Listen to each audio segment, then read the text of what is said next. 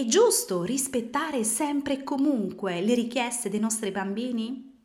Il 3 luglio mia figlia è andata a dormire per la prima volta nella sua cameretta e tutto è avvenuto senza pianti, urla, ma con estrema calma, tranquillità e tutto in modo naturale. Quale magia avrai fatto, Maria Rosa? Qual è il tuo trucco? Ma è davvero possibile tutto ciò? Ti svelerò il trucco, le strategie che ho messo in atto e molto di più subito dopo la sigla. Sarò una brava mamma? Sarò in grado di capire i bisogni dei miei figli e rispondere ad essi? Riuscirò a non replicare gli errori che i miei genitori hanno fatto con me? Siamo tutte vittime di un incantesimo. Ci siamo addormentate e stiamo aspettando che arrivi il principe azzurro a salvarci. Ma non arriverà alcun principe azzurro, perché il principe azzurro non esiste. Non possiamo delegare la responsabilità di essere migliori dei nostri genitori. Non possiamo far vivere a nessun altro la nostra vita. Questo è A Metà Strada, il podcast di psicologia e crescita personale dove i bisogni delle mamme e dei figli si incontrano. A cura di Maria Rosa Ranieri.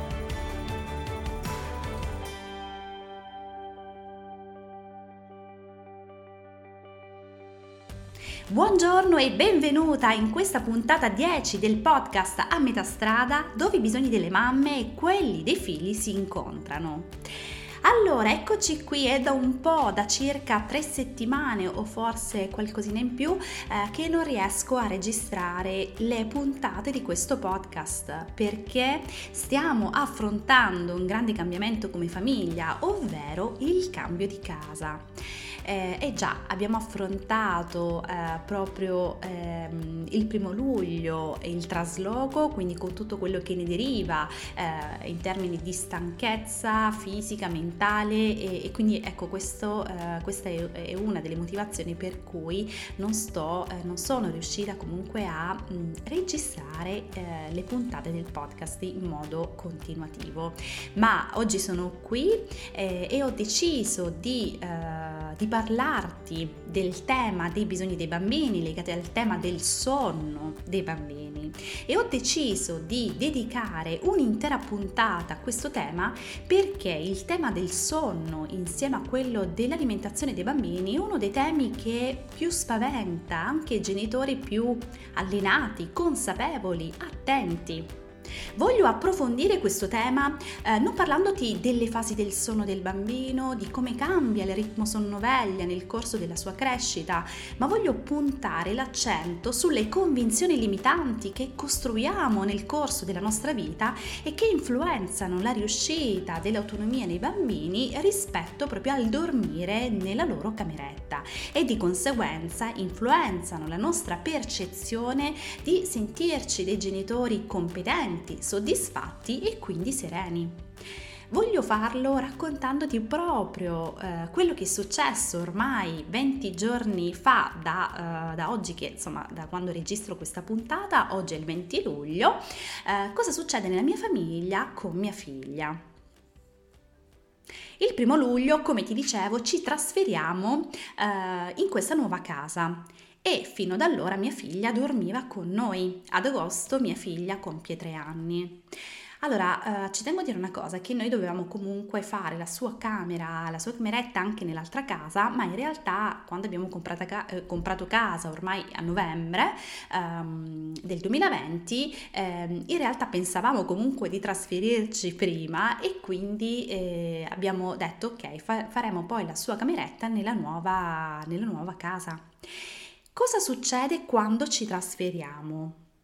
Intanto premetto che abbiamo comunque preparato mia figlia a questo grande cambiamento, l'abbiamo coinvolta in tutto quello che facevamo, quindi veniva con noi tutte le volte per vedere casa, per comprare tutto l'occorrente, e in più c'è stato di aiuto il libro Una casa per il paguro Bernardo, che ti consiglio di leggere qualora dovessi affrontare come famiglia anche questo grande cambiamento, questo trasloco, perché questo libro veramente è fatto molto molto bene, parla proprio di questo paguro Bernardo che visto che lui cresce non riesce più a stare nella sua casa piccola, in questa conchiglia, e quindi deve comunque trovarsi una nuova casa, e quindi lascia questa casa che ormai è diventata piccola per andare in cerca di una casa un po' più grande, proprio perché fisiologicamente non riesce a stare in questa casetta, ed è quello che poi abbiamo spiegato a mia figlia, no? Abbiamo detto che quindi adesso noi siamo diventati, adesso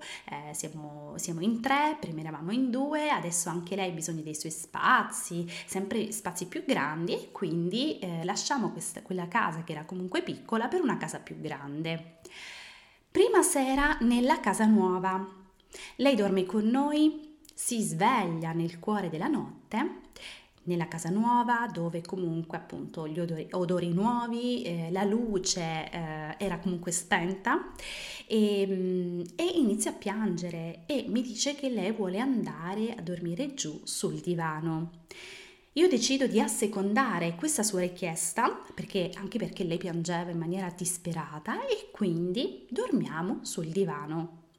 Io ero consapevole che non potevo pretendere che mia figlia affrontasse due grandi cambiamenti contemporaneamente, quindi il cambio di casa e contemporaneamente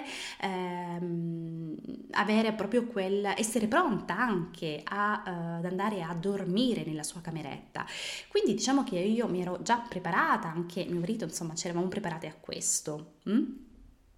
E in effetti io mentalmente mi ero data proprio un tempo, uno span di 6 mesi, quindi quindi che cosa significa? Che io mi ero anche detta, ok, ci può volere comunque 1, 2, 3 mesi, fino anche 6 mesi, 8 mesi, quindi diciamo che mentalmente ero molto pronta su questo. Quindi sono proprio partita con il darmi del tempo. E quindi nella mia testa appunto c'era questo tempo, questo span, no? di 6 mesi anche. Cosa succede però? Come spesso accade con i bambini, e in realtà dovrebbe accadere sempre più spesso, succede qualcosa di inaspettato, e poi ti spiego meglio che cosa intendo quando dico che dovrebbe accadere più spesso. La terza sera mia figlia dorme nella sua camera, nel suo letto, e dorme tutta la notte. È da quella sera che mia figlia dorme tranquillamente nella sua camera. Devo dire che ho vissuto delle emozioni contrastanti, ho vissuto la sorpresa, l'entusiasmo da una parte, e dall'altra parte anche la consapevolezza che comunque lei adesso sta diventando grande e ha bisogno dei suoi spazi, dei suoi tempi, e quindi una bambina pronta anche, no? Proprio a distaccarsi da noi. Ma perché ti racconto tutto questo? Non è mia intenzione assolutamente quella di vantarmi del risultato ottenuto, perché in realtà io pensavo, come ho detto appunto all'inizio di questo podcast, che ci volesse in realtà molto più tempo di quello che ci è voluto. Prima ti ho detto che dovremmo fare in modo che accadesse più spesso qualcosa, ovvero quello di lasciarci sorprendere dai nostri bambini, perché molto spesso, per paura che possa succedere qualcosa che noi consideriamo sbagliato, pericoloso, qualcosa che possa ledere la crescita sana dei nostri figli, finiamo con il nostro comportamento di far accadere proprio questo. Nello specifico, se io mi fossi lasciata prendere dalla paura che mia figlia non sarebbe riuscita a dormire da sola, allora probabilmente avrei insistito a farla dormire nella sua camera anche dalla prima notte, perché adesso la sua camera era disponibile, mi sarei detta, e quindi non c'è alcun bisogno, alcun motivo di dormire ancora con noi. Puoi star certa che avrai ottenuto proprio il comportamento che temevo, e per dirla con altre parole sarei stata vittima della profezia che si autorealizza, cioè la mia paura si sarebbe avverata. Quando succede questo? quando non ascoltiamo i bisogni dei nostri figli, ma diamo ascolto alle nostre paure e ai nostri pensieri negativi. Non vediamo i nostri figli che sono proprio lì di fronte a noi con i loro bisogni, le loro richieste, ma mettiamo davanti i nostri bisogni, le nostre paure e le nostre credenze e convinzioni limitanti. Ovvero che se tieni troppo in braccio tuo figlio finisci che lo vizi, che se un bambino piccolo dorme con noi nel lettone dormirà con noi fino all'età adulta. E non sto esagerando, perché ho sentito proprio delle frasi, no? Che anche dette in modo leggero, perché poi quando tu vai ad obiettare magari queste frasi, tante persone ti dicono vabbè, ma stavo solo scherzando, è un'esagerazione voluta. In realtà però le parole vanno proprio a formare poi, le parole sono molto potenti, quindi danno dei messaggi ben specifici al nostro cervello, che poi ci comportiamo di conseguenza. Quindi attenzione alle parole che utilizziamo, perché poi vanno a modellare ovviamente il nostro pensiero. E ancora, che se non toglierà il pannolino entro i 2 anni, se lo porterà fino a 6 anni, che se non mangia la verdura e la frutta non imparerà a mangiarla. E così, piene di queste convinzioni limitanti, ci muoviamo all'interno di un campo minato. Dobbiamo stare attente a dove mettiamo i piedi, perché potrebbe esplodere tutto. E così ecco che apriamo la strada ai nostri peggior nemici, i pensieri negativi che sono lì per ricordarci che sbagliamo sempre tutto, che tutti ci riescono tranne noi, che sicuramente c'è qualcosa che non va se il nostro figlio non riesce a distaccarsi da noi, se non riesce a togliere il pannolino. E con in testa questi pensieri come ci sentiamo? Profondamente in ansia, nervose, inadeguate e mai abbastanza. Esatto, proprio così ci sentiamo, che non saremo mai abbastanza per i nostri figli. In realtà, come diceva Marianne Williamson, la nostra paura più profonda non è di essere inadeguati. La nostra paura più profonda è di essere potenti oltre ogni limite. E io aggiungo, prima dobbiamo essere consapevoli di questa grande potenza e fidarci un po' più di noi. Ma un antidoto c'è a tutto questo, e può sembrare anche scontato. E sai qual è? O meglio, sai chi è? Tuo figlio. A questo punto mi dirai, ma Maria Rosa, com'è possibile che io mi senti così e cerco comunque di fare tutto questo per mio figlio? Faccio tutto questo per lui e tu mi dici che l'antidoto è vedere mio figlio? Non capisco. Forse hai ragione, tu stai vedendo il bambino, ma non il bambino reale che è lì di fronte a te, tuo figlio in carne e ossa. Stai ponendo l'attenzione sul bambino immaginario, ovvero sull'immagine che hai di tuo figlio, di come dovrebbe essere tuo figlio, allontanandoti sempre più dal bambino reale. Se non ti è ancora chiaro, provo a spiegarmi meglio. Tutte le volte che ci diciamo a 2 anni dovrebbe aver tolto il pannolino, a 1 anno dovrebbe già camminare, a tot mese dovrebbe già dormire nel proprio lettino, essere autonomo e indipendente. Ecco, tutte quelle volte io non sto vedendo mio figlio, ma soltanto l'idea che ho di come dovrebbe essere mio figlio. Questi sono quei campanelli di allarme che dovremmo riconoscere, e spero che tu lo riesca a fare d'ora in poi e che ti facciano dire: alt, ma di chi sto parlando? Di mio figlio? O sto dando potere ai pensieri che mi arrivano dagli altri, dalle altre esperienze, dalla mia infanzia, dai miei genitori? E ti svelo anche un segreto. Per poter ascoltare e vedere autenticamente tuo figlio, devi imparare ad ascoltare prima di tutto un'altra persona, te.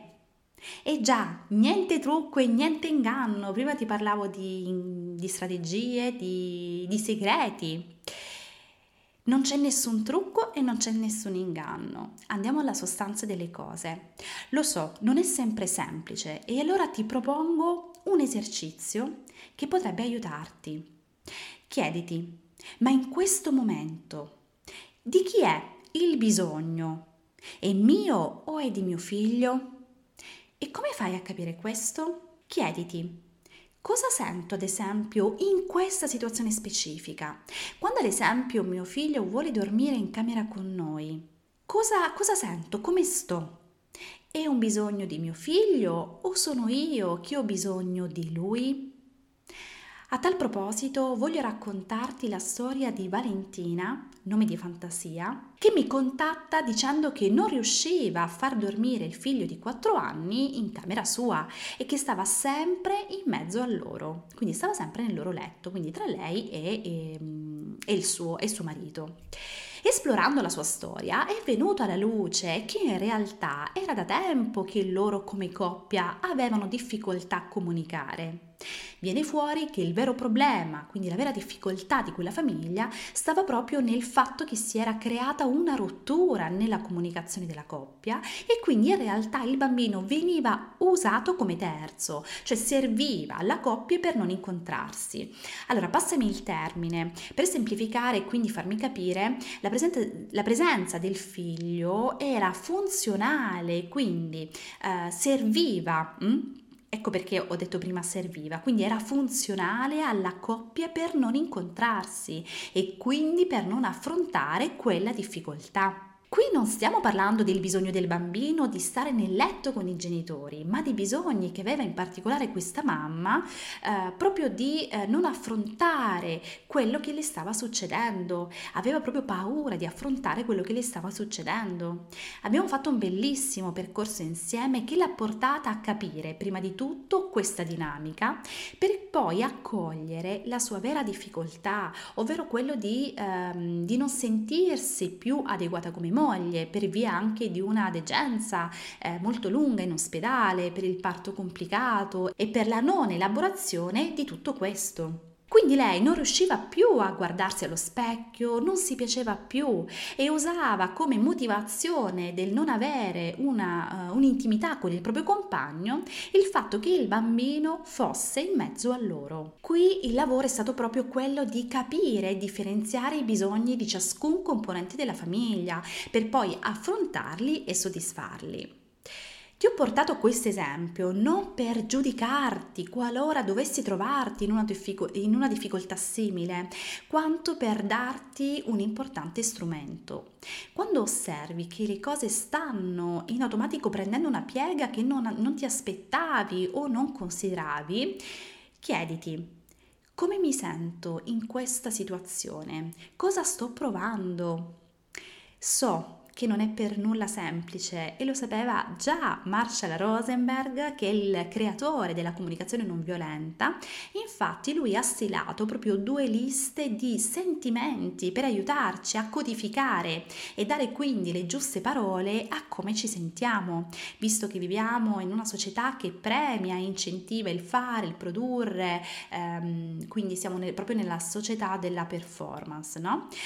Quindi lui ha creato proprio una lista che è l'insieme dei sentimenti che possiamo provare quando i nostri bisogni sono soddisfatti. Quindi, ad esempio, mi sento a mio agio, mi sento coinvolta, appagata, in pace, emozionata, in attesa, riconoscente. È una lista invece dei sentimenti che possiamo provare quando i nostri bisogni non sono soddisfatti. Quindi mi sento a disagio, cupo, agitato, apatico, confuso, indifferente, impaurito, incerto, dispiaciuto e così via. Trovi questi elenchi nel suo libro Le parole sono finestre oppure muri, che ti consiglio di leggere e approfondire, quindi fare anche gli esercizi che lui ti propone se vuoi imparare a comunicare in modo efficace e non violento con i tuoi figli e non solo. E anche oggi siamo arrivati alla fine di questa puntata del podcast A Metà Strada. Abbiamo parlato di bisogni dei bambini, se sia giusto oppure no ascoltare sempre e comunque i loro bisogni e cosa possiamo fare noi adulti per facilitarci la strada in questo. Spero che questa riflessione ti sia d'aiuto per iniziare a percorrere quel ponte che ti porta verso tuo figlio o tua figlia, e in chiusura voglio regalarti un'altra condivisione personale. Io ho deciso di ascoltare sempre i bisogni di mia figlia, di togliermi proprio dall'incertezza di dire cosa faccio in questa situazione, ascolto i suoi bisogni oppure no? E una delle ragioni per cui l'ho reso possibile è che voglio far crescere mia figlia in una famiglia in cui non debba sentirsi sbagliata, inadeguata o in colpa per essere così com'è o per quello che prova e che sente. Le persone vogliono ascoltare i bisogni dei loro figli per molte ragioni. Per me una delle ragioni è non arrivare a 40 anni con il rimpianto di non poter tornare indietro per dare a mia figlia quello di cui lei adesso, in questo momento, ha bisogno. E tu, per quale ragione vuoi soddisfare i bisogni dei tuoi figli? Se vuoi condividere la tua esperienza, il tuo perché, scrivimi al canale segreto Telegram A Metà Strada. E come puoi accedere a questo canale visto che è segreto? Scrivimi un messaggio, scrivimi proprio il messaggio, incontriamoci a metà strada sul mio account Telegram @MariaRosaRanieri e io ti invierò il link per accedere proprio al canale. E se hai trovato utile questa puntata e pensi che possa aiutare altri genitori a costruire un ponte con i loro figli, condividila con questi genitori e scrivimi una recensione su Apple Podcast. E per questa puntata è veramente tutto. Io ti auguro di costruire questo bellissimo ponte che ti porta appunto verso i bisogni dei tuoi figli, ascoltando però i tuoi. E io ti aspetto come sempre a metà strada.